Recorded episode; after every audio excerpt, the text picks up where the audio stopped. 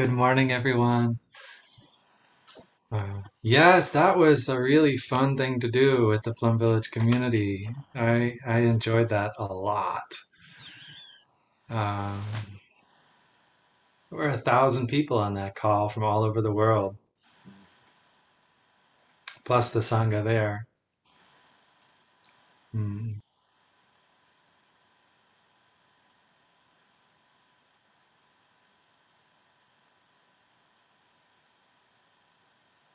Makes me feel very happy that there are so many people who are dedicated to the path of awakening all over.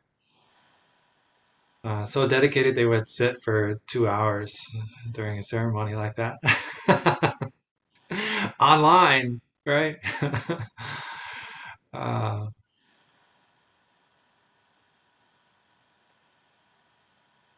hmm.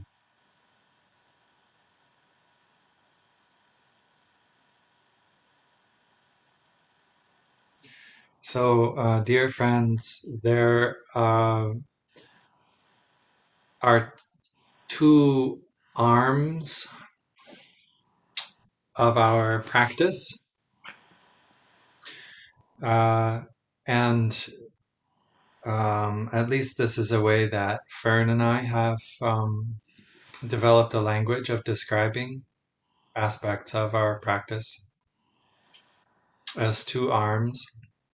This is not to be confused with the two wings that Thay would often present, being shamatha and vipassana, of the two wings of meditation, two wings of the bird of meditation. This is not that.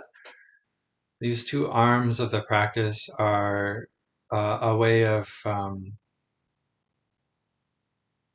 expressing the teachings on diligence. And the the first arm of the practice is, uh,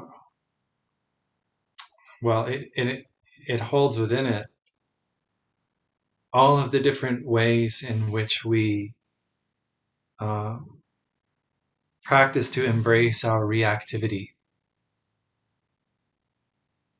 Uh, the way that we calm our strong emotions, the way we care for seeds of suffering in our consciousness. Um, and that could also be extended to the way that we help others do that as well, right? So, all the work that goes into, uh, all the attention and care that goes into embracing and transforming, uh, understanding, caring for the seeds of suffering in us and in the world. That's like one arm of the practice.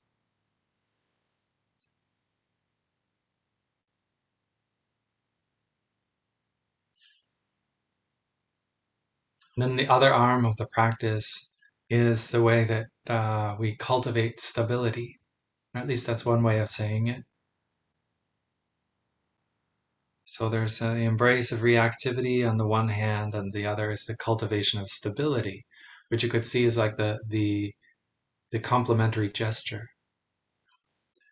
And the cultivation of stability is all of the practice that we we um, undertake to wake up seeds of happiness in us and to nourish seeds of happiness in us, but also to wake up and nourish seeds of happiness in other people and other beings as well.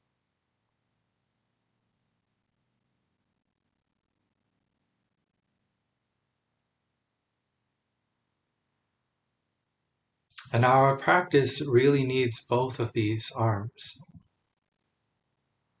to rely solely on the characteristics of one of these arms and to ignore or neglect the other uh, will lead to a great imbalance, which will cause us to come up short in our practice. Uh, that is our practice that is has a, has an aim, right? The aim of the alleviation of suffering, the transformation of suffering, right?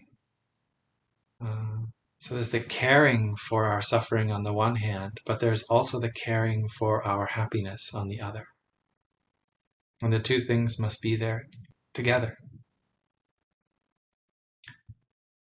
In fact, when we begin to do this practice wholeheartedly and really drop into it, not just the ideas about it, but really drop into it, we will experience that the two arms of practice are really not separate from each other.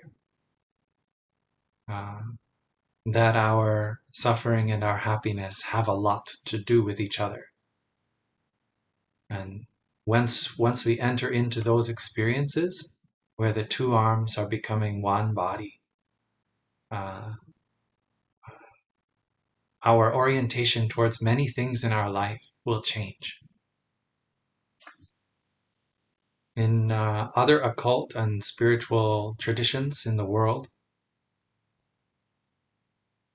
there is a threshold that one crosses in the practice where the purpose and the meaning of one's life shifts from one oriented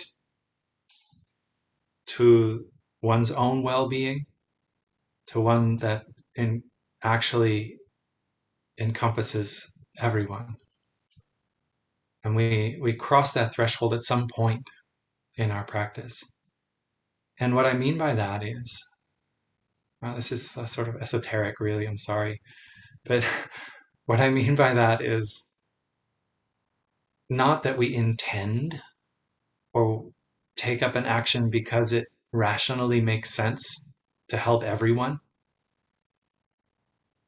but that our energy flows naturally, openly through that door. we don't even see the distinction between ourselves and the other. We can acknowledge on the surface those things, but deeper down, those distinctions have no meaning. My talk today is going to focus on orienting us to that threshold, to that that that uh, that place in our practice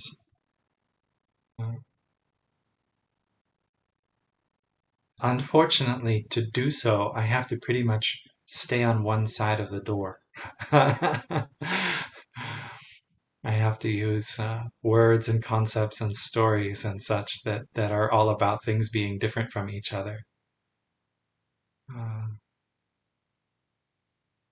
but it's when when all these stories and concepts help crack open our heart and orient us in a particular way to the space that's there, that we begin to sense what lies on the other side of that threshold, where the ups and the downs don't matter, where the rights and the lefts, the betters, the worst, I like, I don't like, the suffering and the happiness, where they are one.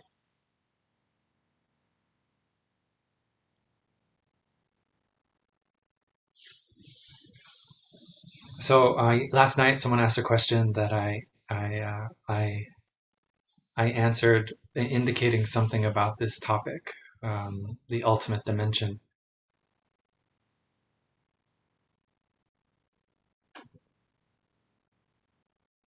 And how we are really not ever separated from what we sometimes call the flow, right? That that fully invigorating, fully embodied sense of being a part of life and being in the flow of it, not being a separate entity and not having a small purpose, but being deeply connected. And um, so I'm using all of these words on the one, I have to be on the one side, right? But you know what, where I'm, I'm pointing, like that, we're actually never separate from that. Like the wave and the water are never separate. Uh, and um, one of the ways that we're never separate from that is um, is expressed in um, some of the teachings we already looked at. Uh, if you remember the image of the tree,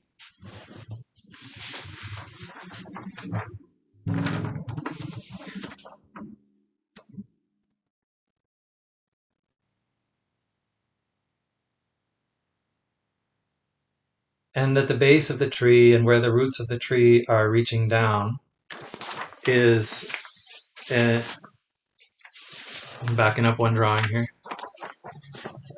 Yeah, let's get the light right. Okay. Is a store consciousness, alaya consciousness, right?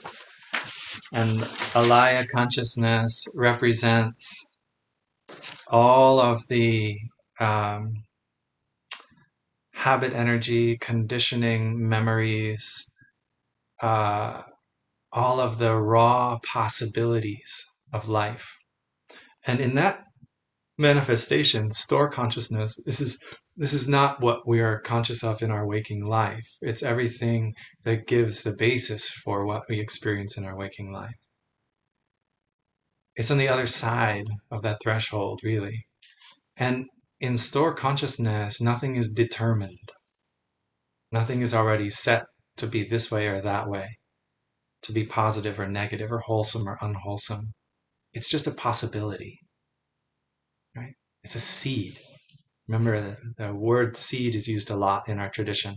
The seed of mindfulness, cultivate it, grow it strong, of the seed of suffering, the seed of happiness. In Alaya consciousness, that word seed represents not a thing, but a possibility, a potential. It's really important. It's also the same in our brains. We often think that, like, the seed of anger is like anger is a thing in you, and your brain might be wired to, to go in a certain direction. We all have the seed of anger, we say. It's not really like that. We all have the possibility of anger, the potential for anger, but it doesn't manifest in the same way in any two of us. It's not it's not a thing, right? It's a potential. It's really important to know that, and the brain works that way too. Everyone's brain uh, will express its neur- neurons firing in a different way when when we're angry, and especially across cultures and different lands. Uh, it's amazing. The, the the research that's been done like this really opens your your heart and your mind to to wonder at oh, what it is we actually think we know. It's possibility. It's raw potential. Store consciousness has this incredible raw potential to manifest anything and everything. Limitless possibilities.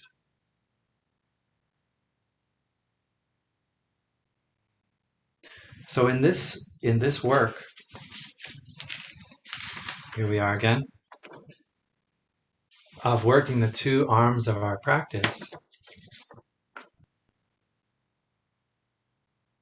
Every breath, every moment of our lives, in our waking life, which is here, above the surface of the earth, the tree, the branches of the tree, and our interactions with life around us through our senses and our mind and how it processes all of that. That's our waking life. Every breath and each moment in our waking life, we are sending. We are sending the print of that experience down through the roots of the tree into alaya consciousness, store consciousness. You See those arrows moving in, and then the mind will print it down.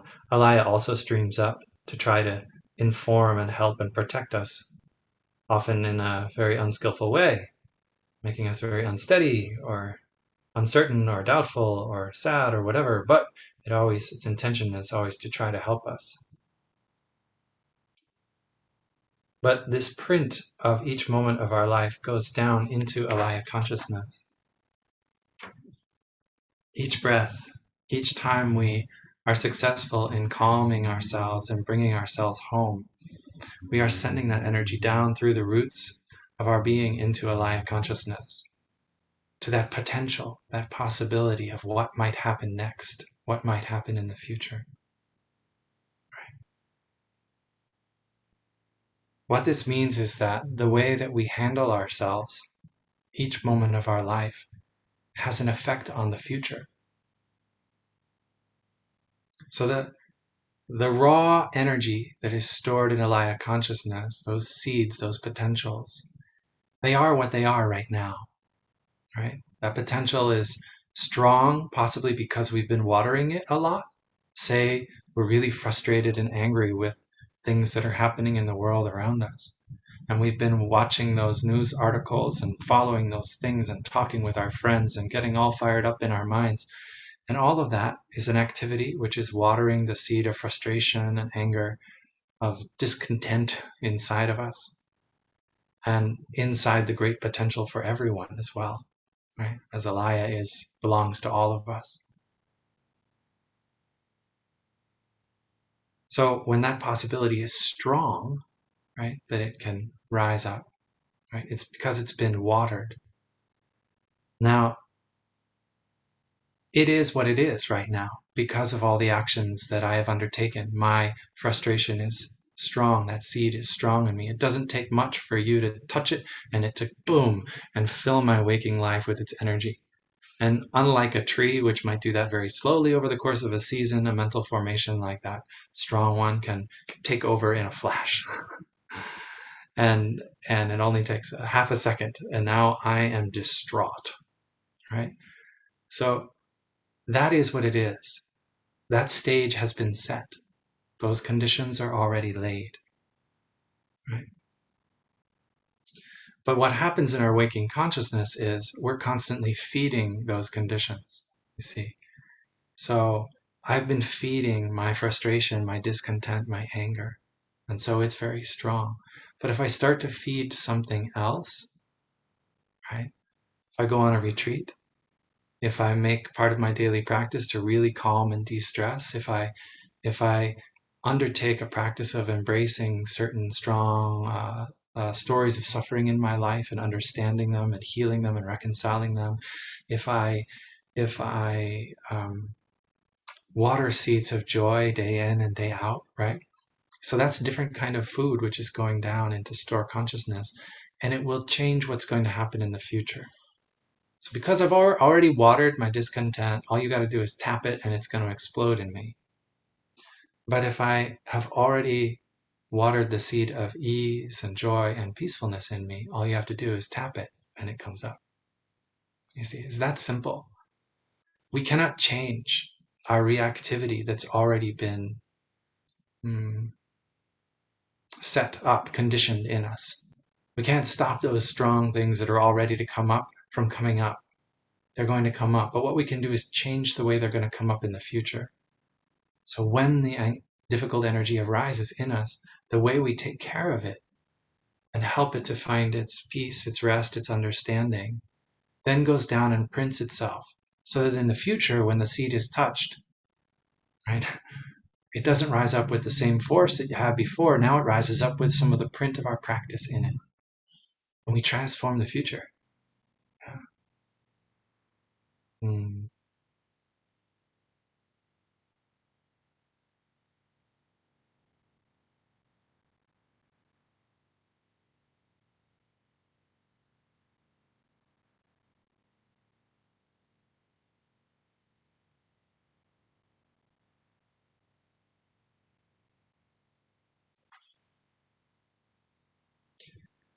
When we begin to do this work of um, our practice, which involves the two arms, when a seed of suffering arises in us, we take the time, we take the space that we need to hold it, to acknowledge it, to recognize it, to calm it down if it needs to calm down, so that it can, so we can really meet its needs.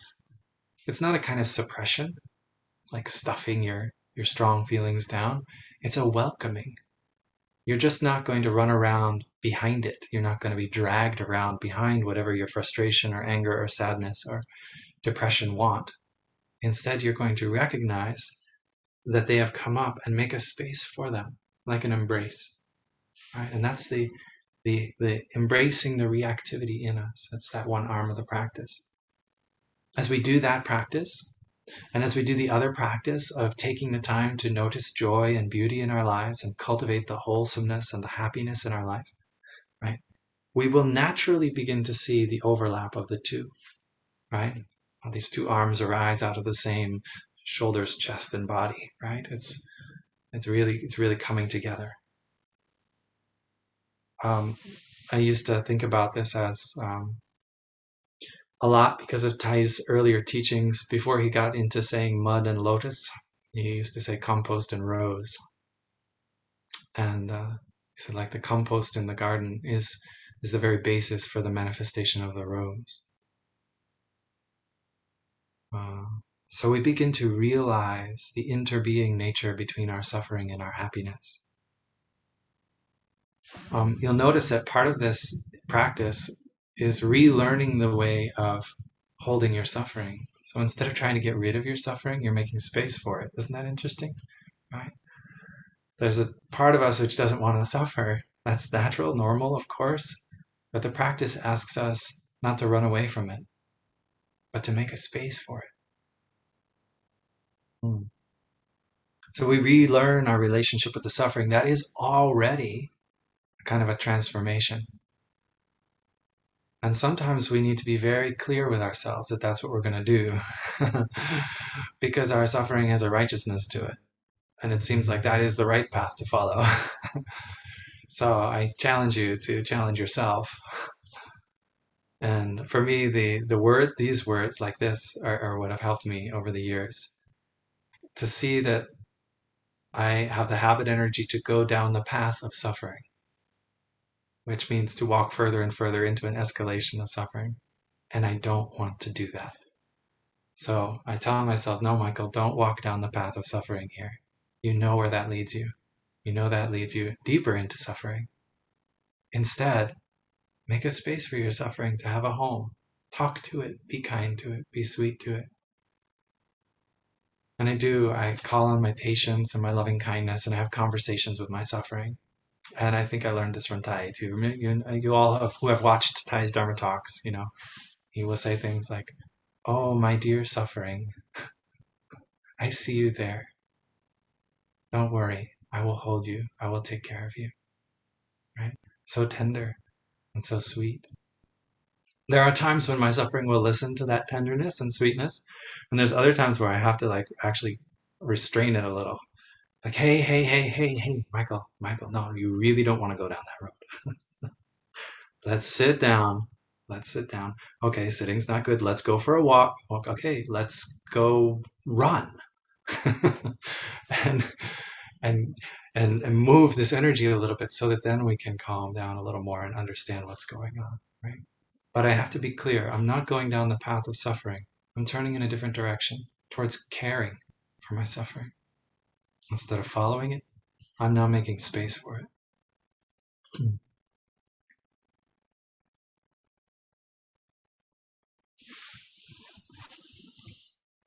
You know, when you fight with your loved one, oh, I, I shouldn't, I mean, none of you fight with your loved ones, of course. when you fight with your loved ones, if you if it happens a lot or it happens somewhat regularly or like once every so often in a very predictable way with the same pattern, at a certain point, the thought is going to arise in your mind maybe this means we don't belong together. we keep fighting like this. It must mean we don't belong together.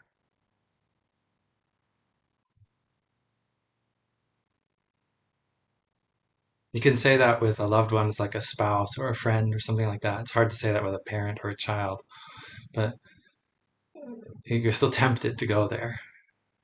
Right. Well, if you ever get to that point, I've gotten to that point many times in my life. If you ever get to that point where you're tempted to to want to draw a line and say, enough of this. I'm not going to do this anymore, right? Be careful. Be careful. Suffering and happiness are made of each other. If you want to cut off the suffering, you'll also cut off the happiness. And I've witnessed many people in different kinds of relationships cut off the suffering, and they're the most unhappy people for years afterwards. They cut off the suffering, they also cut off the happiness. We have to be careful. Now, I'm not saying don't change the shape of your relationship or don't strive to transform your behaviors or the other's behaviors and, and such, right? But be wary that you are not trying to uh, uh, run away from something so important as the compost. which makes the rose grow. But I only want the roses. I just want the flowers.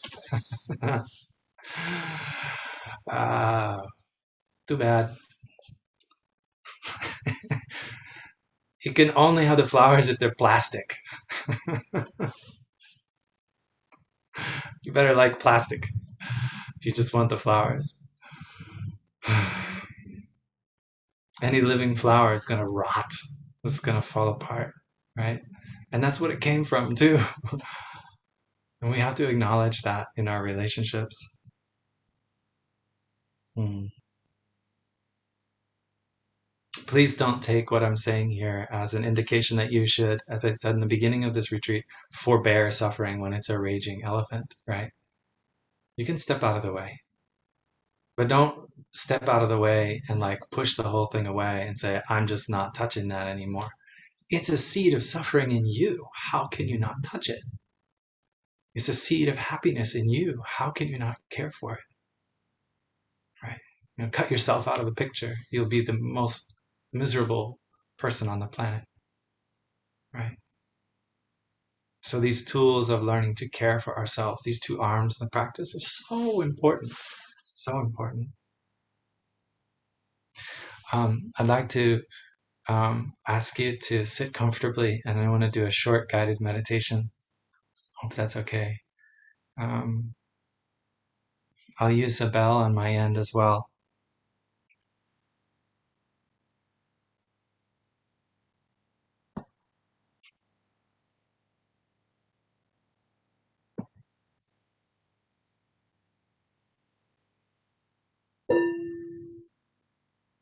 Breathing in, I am aware that I'm breathing in. Then breathing out, I'm aware that I'm breathing out. I'm breathing in. I'm breathing out. I feel my in breath happening in my body. I feel my out breath happening in my body. I'm gathering myself into this place, into this moment with the in breath. I'm releasing any anxiety or trepidation or anything I don't need on the out breath. Breathing in, gathering. Breathing out, releasing.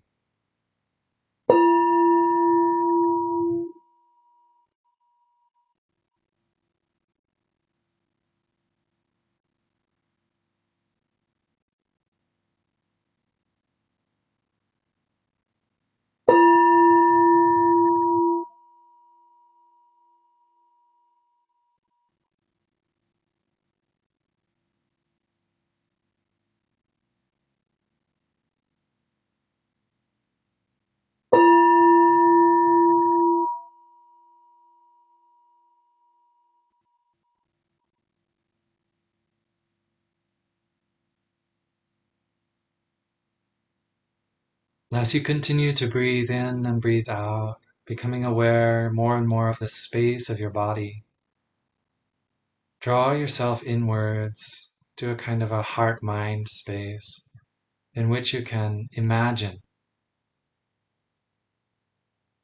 Imagine a human being, a living image of a human being, in which you'll be able to see the infant, the young child, the youth, the adult, the aged one a human being with five limbs and a trunk, a human being with a body, heart, mind, a spirit of life in it, growing, learning, a human being who will pass through all the various stages of life. See the human being as having experienced birth, as growing and growing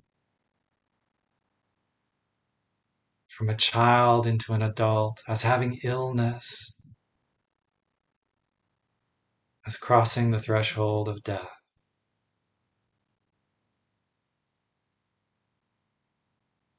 You see the human being's body from birth through maturity, aging, and death.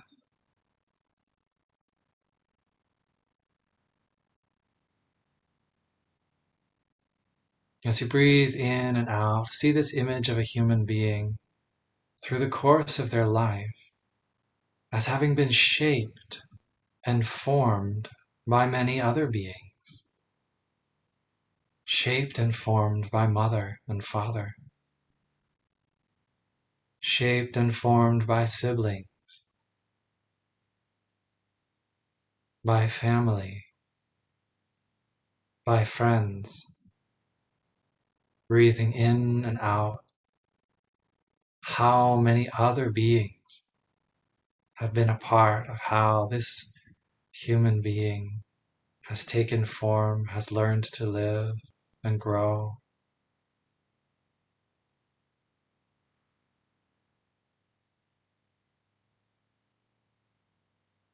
Breathing in and out, see this human being through the course of their life, having been shaped and formed by their environment.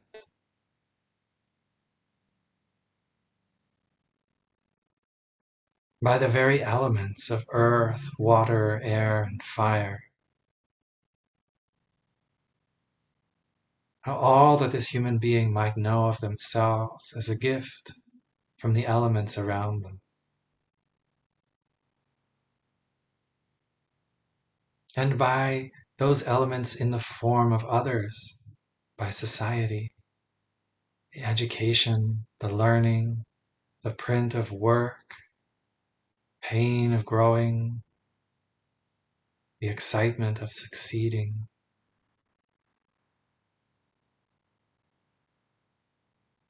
how society and the environment have shaped this human being through the course of their life.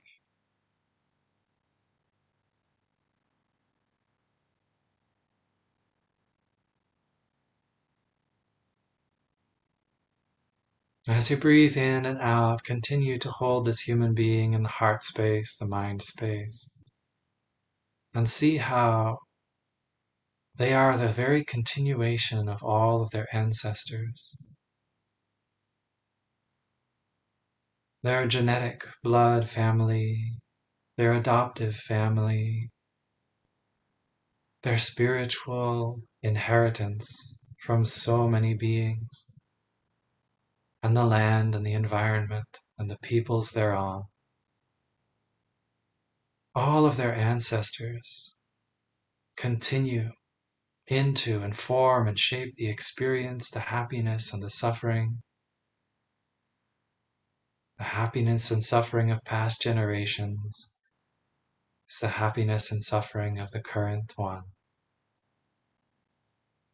And see how this human being also, through each action of body, speech, and mind, sends a continuation of their ancestors on into the future to their descendants, to their friends, to their land, their home, and the way of life around them, each making a contribution with every thought, every word, every deed.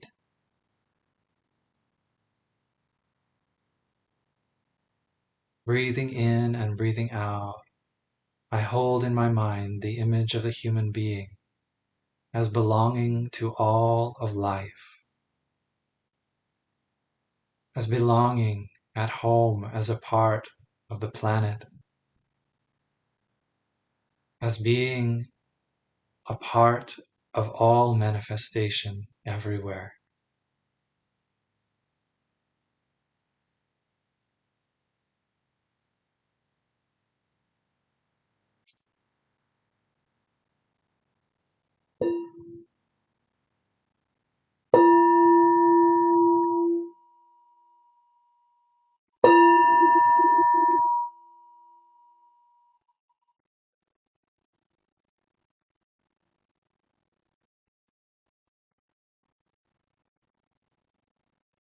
Take a few breaths to release that image of a human being. Come to presence and settling in.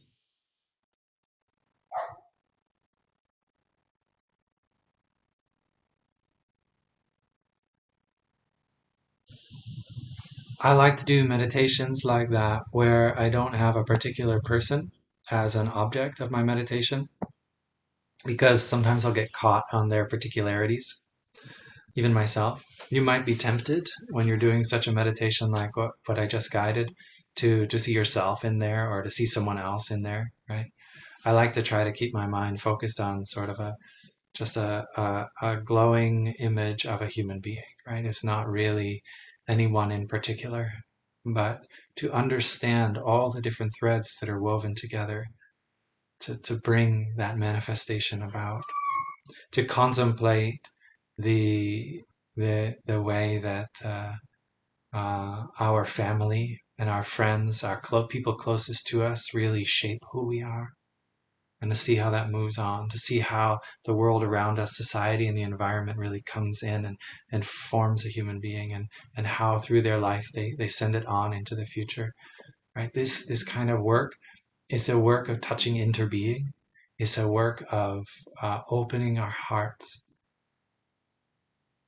Because when we see that the human being is composed in this way, is a part of the life, that means that each one of us, every one of us, is a part of life like that.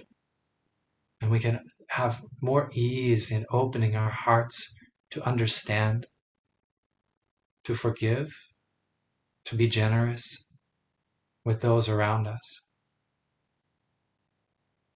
If we don't have that ground of interbeing as a basis for our way of looking at ourselves and others, is very difficult to be generous. Uh, we we may think we're being generous, but we might actually be twisting it around to try to help ourselves, right? So we're opening our heart to non-separation.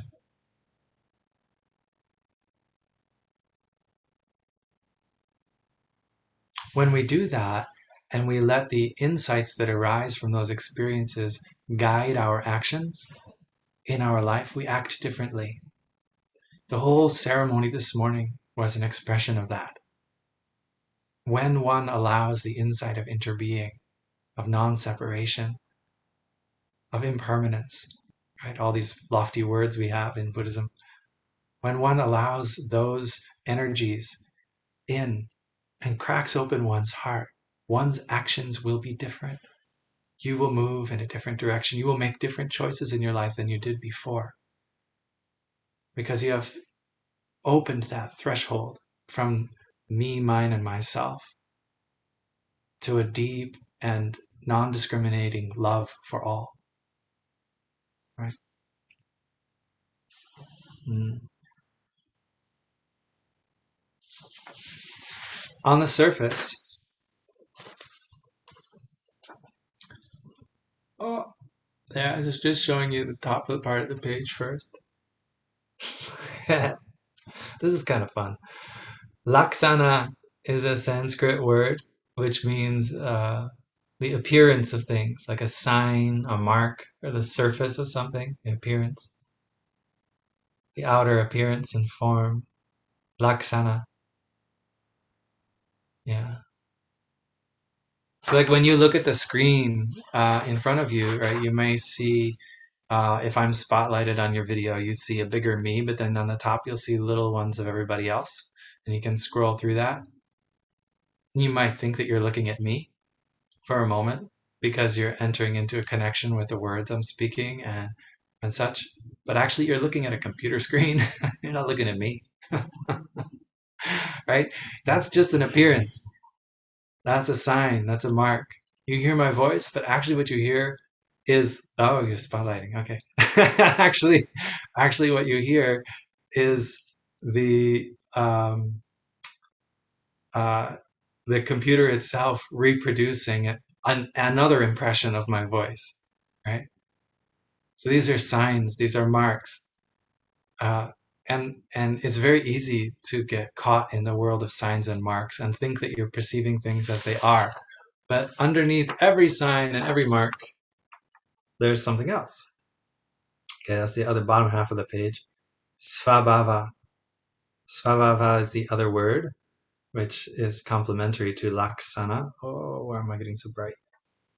Here we go do the whole page which refers to the nature or the substance or the meaning behind the surface. behind the sign, behind the mark. So on the other side of your screen, I'm not behind your computer, right? I'm sitting in New Hampshire, very far away probably, right? But, right, there's a reality that is represented by the image on the screen. The surface, the appearance here, but beneath the appearance is a kind of substance. There's something else. Words are a wonderful way to contemplate lakshana and svabhava because a word is a sign, it's a mark, but every word has a meaning.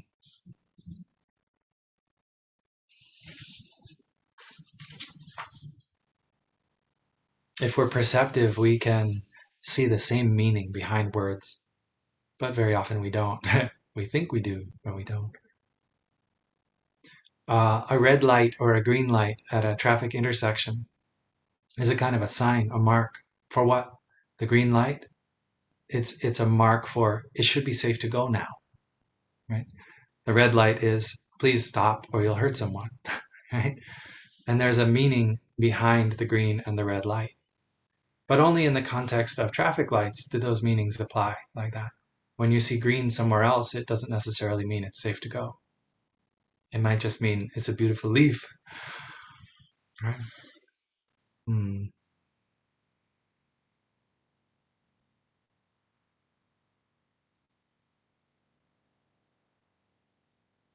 So what I guess I'm going for there is even though we may think we perceive the nature or the substance behind the sign or mark, we might not actually might be another sign or mark. Or maybe we've taken uh, contact with the meaning behind the sign and turned it into another sign. Um, this is called living in the world of representations. And we live in a world of representations a lot. When we live inside our mind, going back here, when we live inside our mind and we don't let the present moment experience in, and we just stew around with things in our mind, and that becomes the basis for our experience of reality, that is representation. These are all memories, conditioning, and possibilities. It's just possibility manifesting in our mind. It's very real that it's manifesting in our mind, but it's not based on reality, the collective reality of the world. Um, Lakshana and Svabhava can help us to understand the um, the metaphor of the wave and the water a little bit too right? You know the story of the wave and the water. One wave is high, another one's low. One has a, a white cap and the other is nice and round and smooth. Right? And they appear differently. They appear to be separate from each other, the different waves.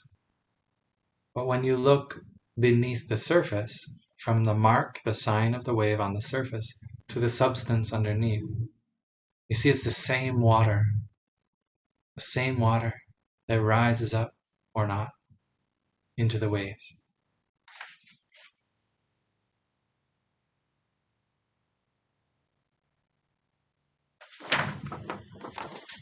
You see that this wave here, these almost look like Montana mountains. Gosh, I made them, so I call them water. Um, one wave here, is shorter than this wave over here. It might be like, I hate being short. People always look down on me. And this one says, I hate being tall. I always bonk my head. Right? And they have their experiences of what they like and what they don't like, and it appears to be different things. But all you got to do is drop a little bit beneath the surface, and you find the water the water out of which arises all the different waves. We cannot take the water out of the wave, or the wave out of the water.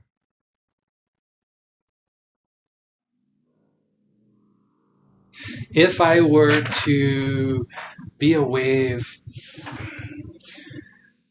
on the surface of the ocean and I was rolling along and I'm looking around, I'm going, hey, look at all these other waves out here. We're really doing our thing and I look ahead of me and I see something happening oh, what's going on up there? And I see row after row of waves in front of me, one after another, crashing on the rocky shore. And I go, oh my gosh, that wave just got smashed to bits. And then another one, and another. What, what's going on? I'm being I'm being drawn in that direction. I can't stop. Right? It's like growing old, isn't it? Um. so you're being drawn towards the shore, which is a certain doom for the wave. And for the wave that believes that they're just a wave, it is certain doom. You're going to be smashed into a billion drops of water to be assimilated in other ways, and the force of your life will be felt by the rocks and reverberate into the earth, right? Well, that's the life of the wave. Could be exciting, but it also will be very scary because you see that I'm about to end just like all those other waves. But if you're a wave who knows that their nature is also water, then long before you get to shore, you've felt the deep peace already. You have been broken on the shore already, a hundred million countless times. You have arisen again, countless times far out at sea. When you know as a wave that you are the water, there is no more fear. There's no more hesitation. Your home, your true home, has been established. Cross that threshold. Dive in. If you spend all of your waking hours of your life contemplating what's better, what's worse, what you like, what you don't like, who's in the right and who's in the wrong, and fighting for this against that, or defending yourself here against that threat over there. You will be a wave who only knows themselves as a wave. But if you take some time in your life to contemplate your interbeing, to open yourself, your heart, and your mind to the deeper truth of who you are under the surface, drop from laksana down to svabhava, drop from your waveness into your waterness, you begin to find a vast reservoir of peace and stability, from which then you can manifest in countless ways. Now I'm sounding like the Avatamsaka Sutra again.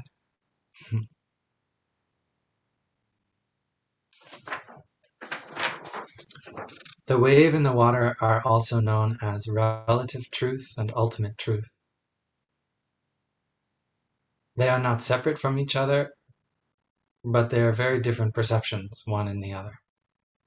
In the relative truth, I'm in New Hampshire and you're in Montana, right? Or the other places where we are, right? We seem to be in different places. Uh, but in the ultimate truth, right, we're all on the surface of Mother Earth, right? We can step out to that perspective and feel the deep connection that we have sharing the planet. You see how that little shift in perception, and it can change the way you feel. You can feel so far away from your loved ones, so afraid of what they might be experiencing, especially if you know they're sick, suffering, or hurting.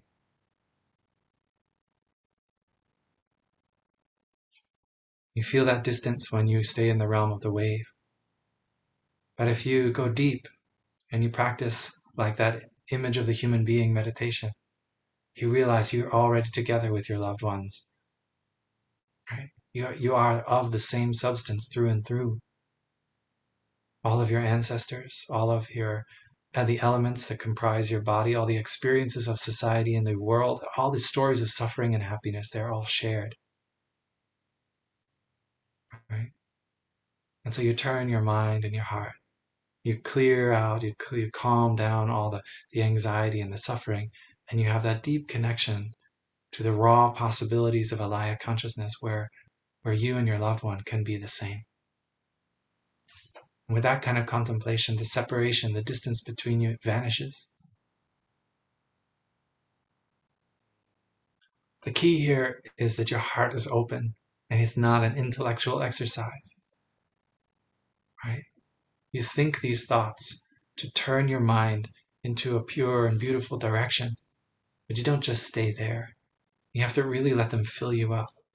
Really crack open your heart. Really release the tension and the tightness of the fear, the agitation you have. And the two truths, relative and ultimate truth, become one, just like the compost and the rose. The whole point of this is opening the heart of love, right? Not figuring out how the world works.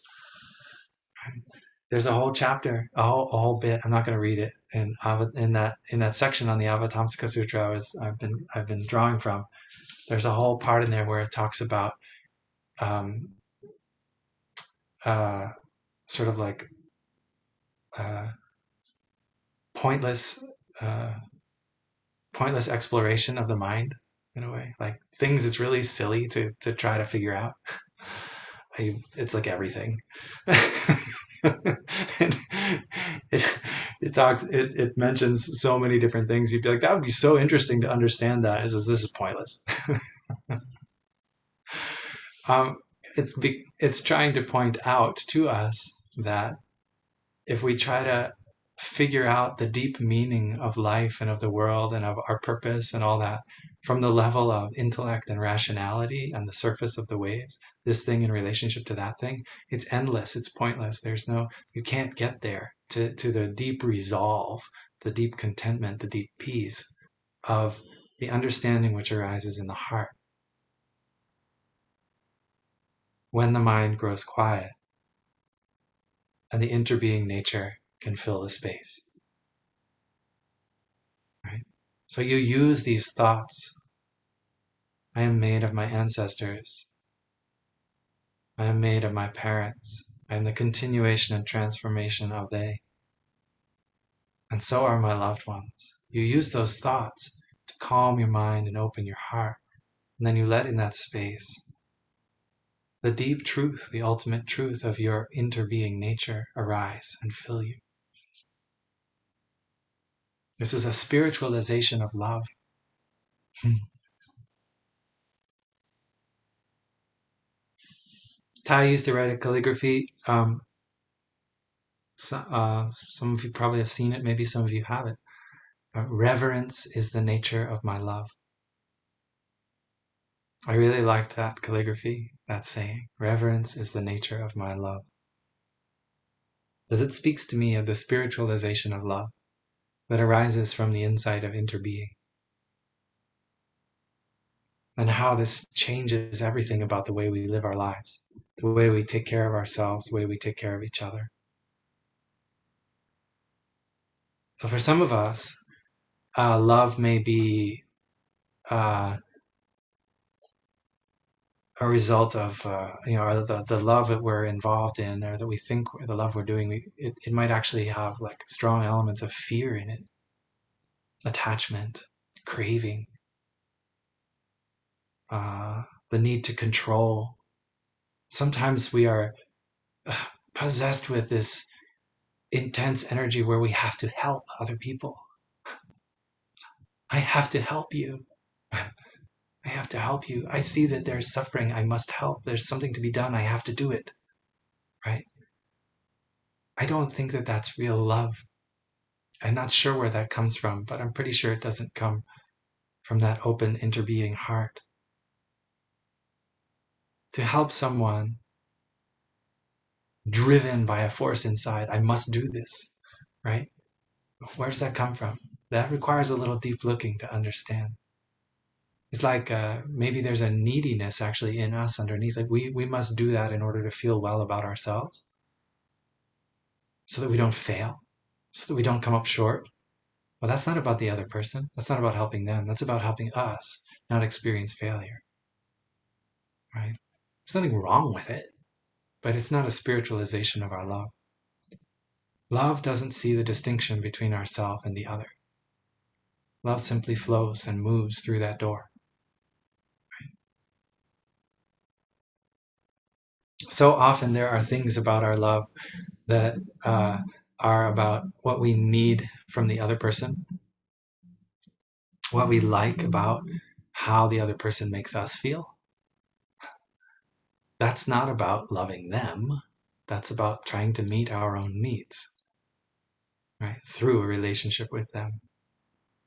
This could be a loving, intimate spousal relationship. It could be a work relationship too, where you're trying to meet your needs for achievement, for recognition, for uh, for fame, right? For love.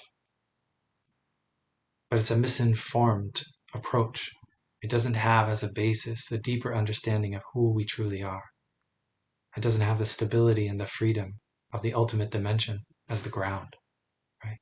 from which then you can express your love. Love that comes from this place needs no return. Right? You put that letter in the mail and it goes. And whether it arrives or not, it arrives or not. You don't have to say, I better get it back. I need a reply. I need a thank you, or else I'm not going to give you any more. Right? It's not. It's not like that. Right? The gift of love is a gift. A gift doesn't require something in return.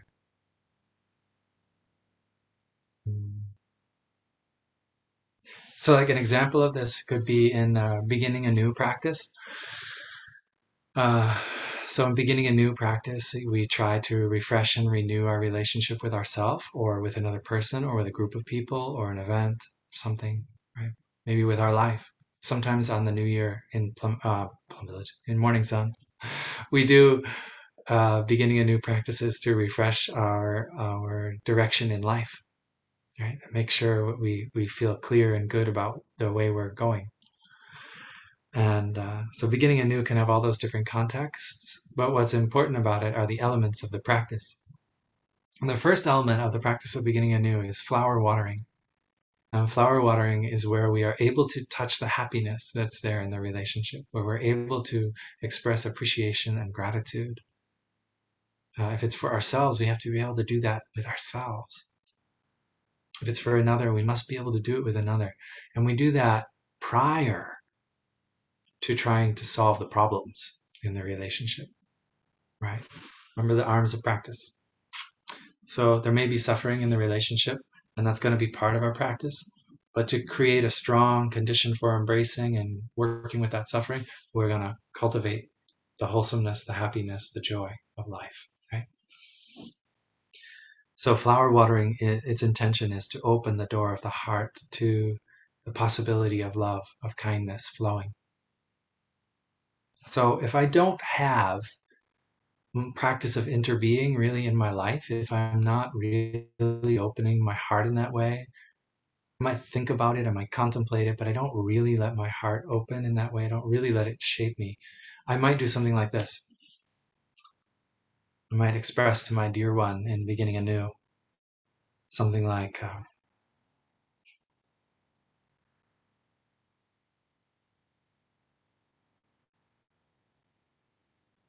I super appreciate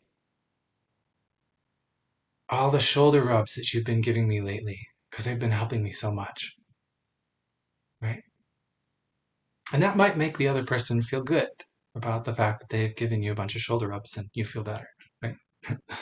but listen to that. Like I really, I really appreciate what you've done for me.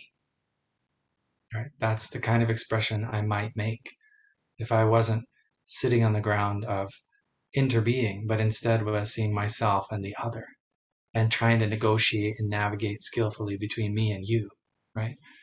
Um, there are other things I might say too, but just as an example, which is different from me saying, Dear friend, the kindness and compassion that you show in your way of living really inspires me. In a selfish way, when you rub my shoulders, I get some of that. But I also see it in like the phone calls you make to your mom on the weekends, how you really reach out that extra effort. Or that time we stopped on the side of the road and you lifted the body of the dead animal out of the travel lane and, and buried it in the grass. Right? That's an expression I might be giving if I were looking from that place of the kindness and the compassion that are coming through this being into the world are so important, which is different from the kindness and the compassion that you give to me. It's so important.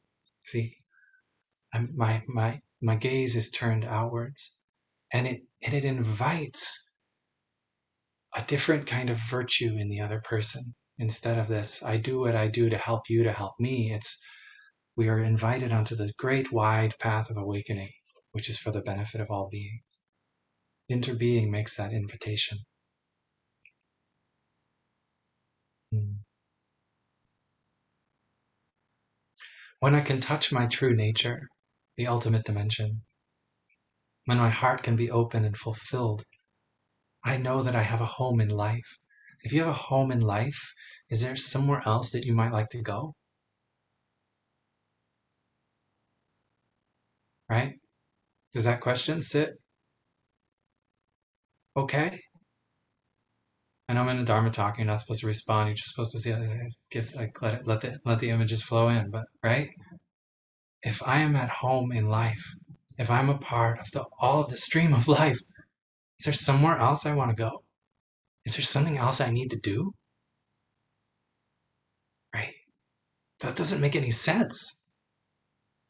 If I were disconnected from life, if I were caught in the agitation and stories of my mind and not able to open my heart to my true nature, then I got needs. Then I've got to go places. Then I have to do things.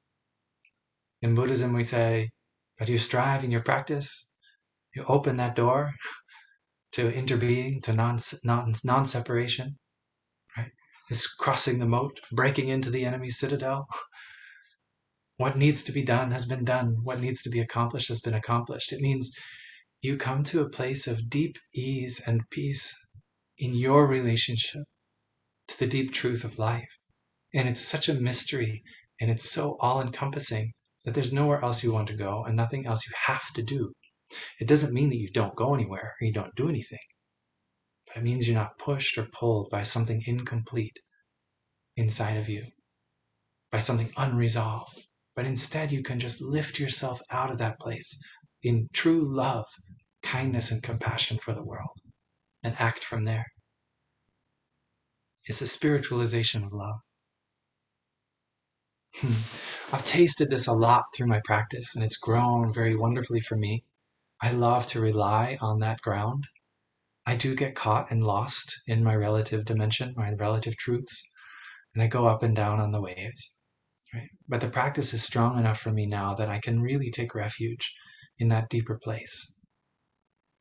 Uh, an example of that for me years ago that was really striking was when my, my first child, Lorian, when he was an infant, maybe three weeks old or so, two or three weeks old, very tiny.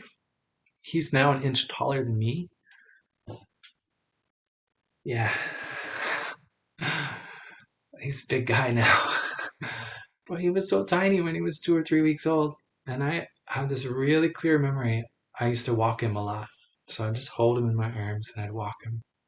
We lived in this old house that was built in 1772 or something like that in Temple, New Hampshire.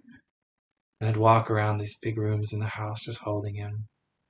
It was midsummer, it was very hot, and so it wouldn't be pleasant for him to be out and too long. So I was often inside walking, holding him up to my chest, wrapping my, this love that I felt for this little being in my arms. Walking, walking, walking. This is not meant to make you think that you should have children, by the way. Um, so walking, walking, walking with him, I felt so connected so whole, so complete. And I brought him away from my body for a second and I looked at his face and he was sleeping. I just dropped his head back a little in my hand. And I said, I whispered to him, You complete me. I was looking at his face. He didn't move, he just kept sleeping. So I was like, ah, oh, that would have been cool if he had responded in some way. He just kept sleeping. And I was like, what am I saying? What am I saying to this little baby? You complete me. He's gonna grow up with this like complex of like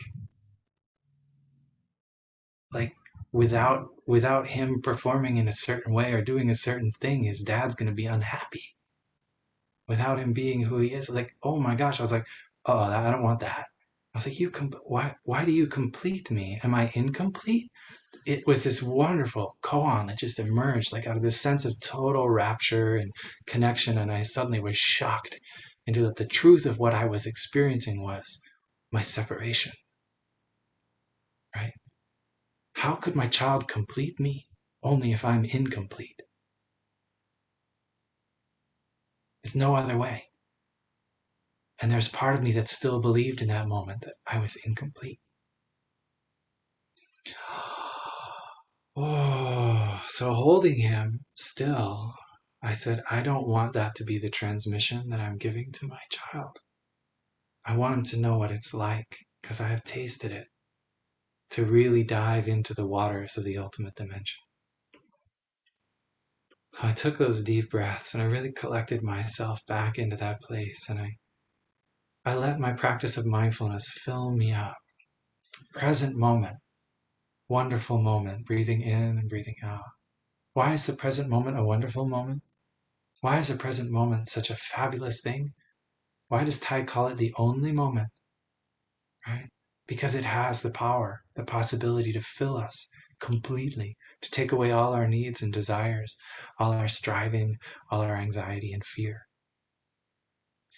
instead of sitting in here going, ah, I'm incomplete, I need something to complete me, I open my senses and I calm my mind and I let the beauty of the world stream through. And as it streamed through from the outside to the inside, the mirror of all the potential that could be was there. They call this in Buddhist psychology the great mirror wisdom. When your sense of self in your mind becomes clear enough that alaya consciousness at the base can reflect the grandeur of the world above right and doesn't get all twisted up in your mind and your grabbing and your attachments. And i breathed like that for a few minutes because i was like this is where i want to be. And i saw the stream of ancestry flowing through and i felt no no. Lorien is a part of this stream of ancestry we are already complete right? Lorien is a part of this earth, but the earth is already whole. Right?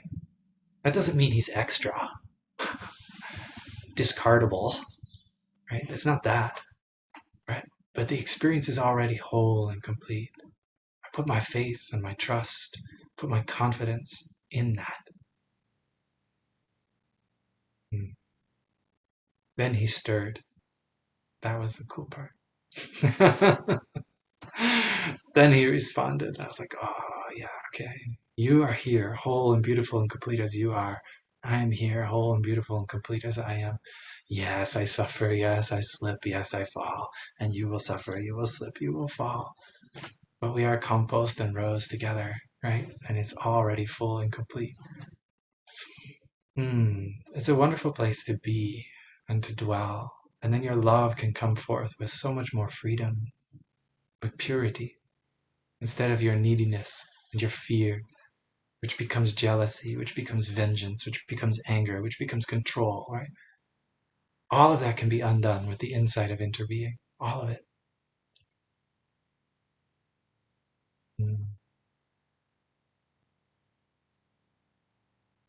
Go back to the ceremony of the five mindfulness trainings or the 14 mindfulness trainings. And next time there's a recitation, really listen deeply to those words not just the words in the trainings, but the words describing the trainings at the beginning of the ceremony. The words at the end of the ceremony describing the, the, the experience. It's all so clear in there that this way of practice has the potential, right? It has the potential, if we allow it to, to heal all the different sufferings that we have.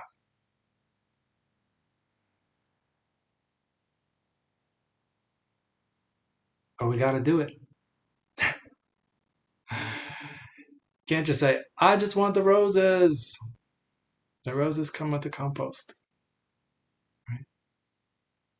Well, I just like the compost. Nope. Compost comes with roses. You have to also have your joy.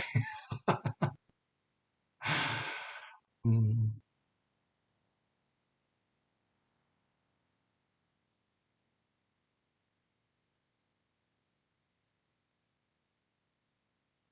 There were times in my practice uh, especially when I wandered a little bit into um, exploring different parts of my life that were not Plum Villagey.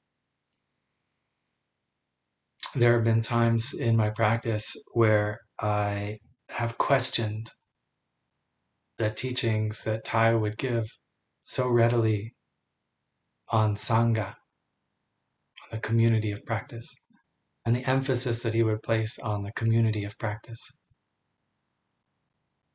It's hard to be a community of practice. It really is because it challenges us to no end, to go deeper and deeper into ourselves, into our interconnections, and the sharing of all of our stories of suffering and joy. Right? But if we do it skillfully, it can be a wonderful thing. Your community in Montana has had wonderful, skilled Sangha builders. So you have a lot of stability there. It's, it's wonderful. But there were times when I thought, oh yeah, not so much about Sangha. Let's let's go here, let's go there. But always I am returning again and again, and now more than ever, to how important it is to be together with other people on the path.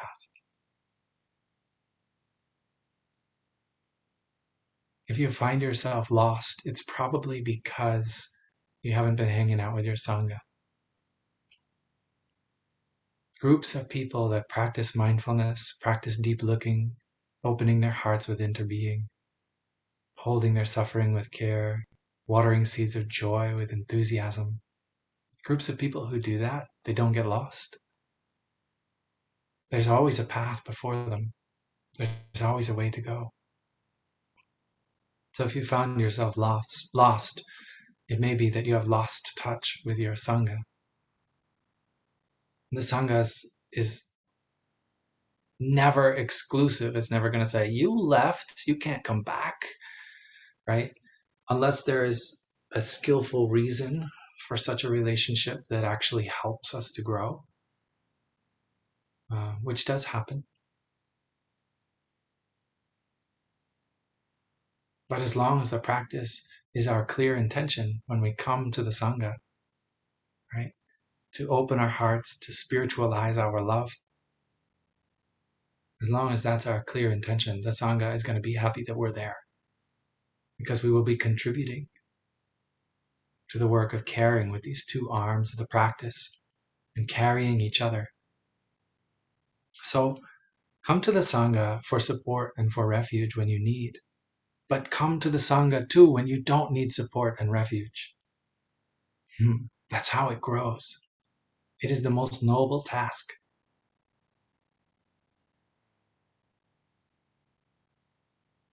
I'm really emphasizing this here at the end of this talk and this retreat because of all the, the distance we've been forced to have from each other over the last year. And it might be possible for some of us to slip and fall away because we haven't experienced the enthusiasm and the joy and the depth and the meaning that come from practicing in the same room with other practitioners. But there's an incredible vitality which is brought into the world when we come together. And we need to keep that alive. The lineage of awakening depends on it. It's not something that the monks and nuns are going to do in Plum Village for you. Right? We do it for them. Hmm. they do it for us. Right? If we don't do it, they'll lose it. So uh, please come with full energy to your sanghas contributing all of your love and insight and energy as much as you can. Of course, from time to time, someone needs to step away for whatever reason, sometimes for weeks, sometimes for months, sometimes for several years. But whenever the conditions allow, please turn up, please show up because our our togetherness in practice is so important for the world. A kind of non-discriminative love that we can generate in the Sangha is a powerful healing force.